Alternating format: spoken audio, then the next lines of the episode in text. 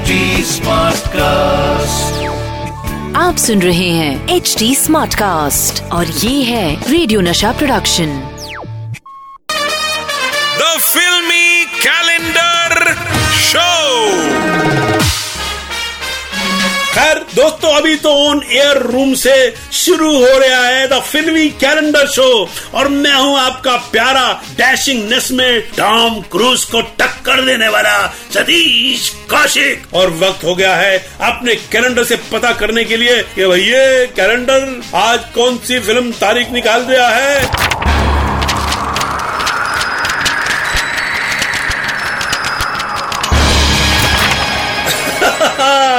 और आज कैलेंडर जिस तारीख पर जा गया अटक गया है, वो है 12 जनवरी उन्नीस सौ चौरासी।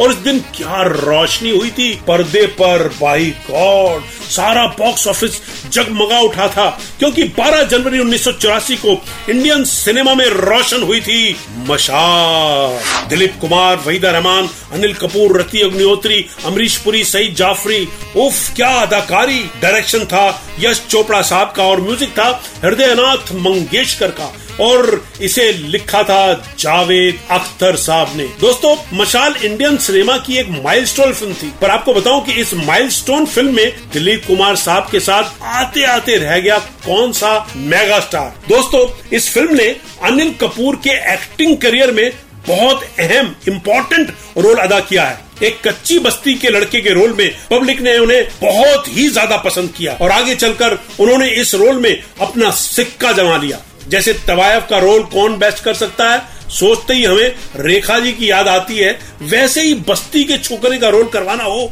तो अनिल कपूर साहब की तस्वीर आँखों में आती है। मगर आपको बताऊँ दोस्तों, कि इस रोल के लिए पहली पसंद थे महानायक अमिताभ बच्चन। मगर बात नहीं जमी और ये रोल ऑफ़र हुआ सनी देओल को। सनी पाजी उस वक्त इंडस्ट्री में अपने पैर जमा रहे थे। और धर्मेंद्र जी को लगा कि दिलीप कुमार के साथ इस वक्त सनी देओल का काम करना थोड़ा जल्दी होगा। बस सनी पाजी भी ये फ़िल्म नहीं कर सके। मगर मज़े की बात यह है कि अनिल कपूर इस फ़िल्म में सनी पाजी के दोस्त की भूमिका अदा कर रहे थे। बस जावेद अख्तर साहब ने कहा, यश चोपड़ा जी को, अनिल को ही ले लो हीरो। और इस तरह अनिल रातों रात दिलीप कुमार साहब के साथ हीरो बनकर नज़र आए। दोस्तों जावेद साहब से यही तो शिकायत है मेरी। मुझे इतनी अच्छी तरह जानते हुए भी मेरा नाम सजेस्ट नहीं किया उस दिन। अभी मैं आपसे बहुत नाराज़ हूँ जावेद साहब। नहीं नहीं, मैं नहीं बोलूँगा, आपसे नहीं बोलूँगा।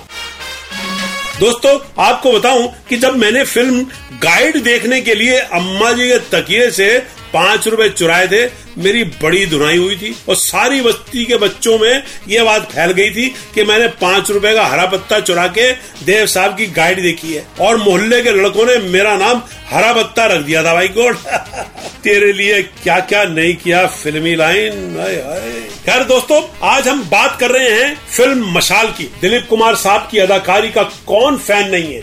मगर इस फ़िल्म में जो उन्होंने सीन दिया था, गाड़ी रोको भाई। ओहो, वो तो उनका ट्रेडमार्क बन गया। वो सीन आज भी इंडियन फिल्म्स के सबसे अच्छे सीन्स में काउंट किया जाता है। मगर आपको बताऊँ कि दिलीप साहब ने वो सीन जब किया था तो वो रात को देर तक शूट नहीं करते थे। इसलिए चार पाँच दिन तक वो सीन शूट किया गया।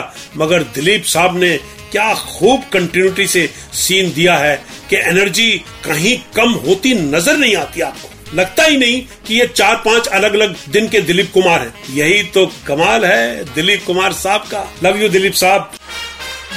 दोस्तों, एक डायरेक्टर का विजन कितना इंपॉर्टेंट होता है और उसके विजन का सोसाइटी पर कितना असर पड़ता है, ये फ़िल्म इस बात का शानदार एग्ज़ाम्पल है। दरअसल, ऐसी कहानियों में फ़िल्म का एक कैरेक्टर स्मगलर होता है और दूसरा उसका पुलिस मैन होता है। और यश चोपड़ा साहब दीवार बनाकर वही सब नहीं दोहराना चाहते थे। इसलिए उन्होंने इस फ़िल्म को जर्नलिज्म के ज़रिए से दिखाया। इस फ़िल्म ने पहली बार दिखाया कि भैया, अखबार वाली प्रेस और कपड़ों वाली प्रेस में वाकई कितना अंतर है। वो तो बिल निकाल देती है, पर ये तो दिल निकाल देती है। अरे, खैर जाते जाते आपको ये भी बताता जाऊँ कि इस फ़िल्म के प्रीमियर पर अनिल कपूर ने फिरोज खान की जाबाज और सुभाष गई की मेरी जंग साइन की और बाद में दोनों ही फ़िल्में सुपरहिट हुई। दोस्तों, यह फ़िल्म इंडस्ट्री है। रातों रात स्टार या रातों रात बेकार। खैर, जो भी हो, आप लोग हो फाइनल सरकार।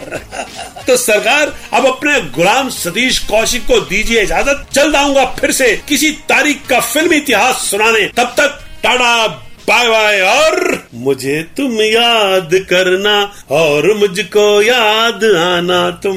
मगर मैं लौट के आऊँगा, ये मत भूल जाना तुम। इसी शो में जिसका नाम है the filmi calendar show with Satish Kaushik Satish Kaushik Satish Kaushik.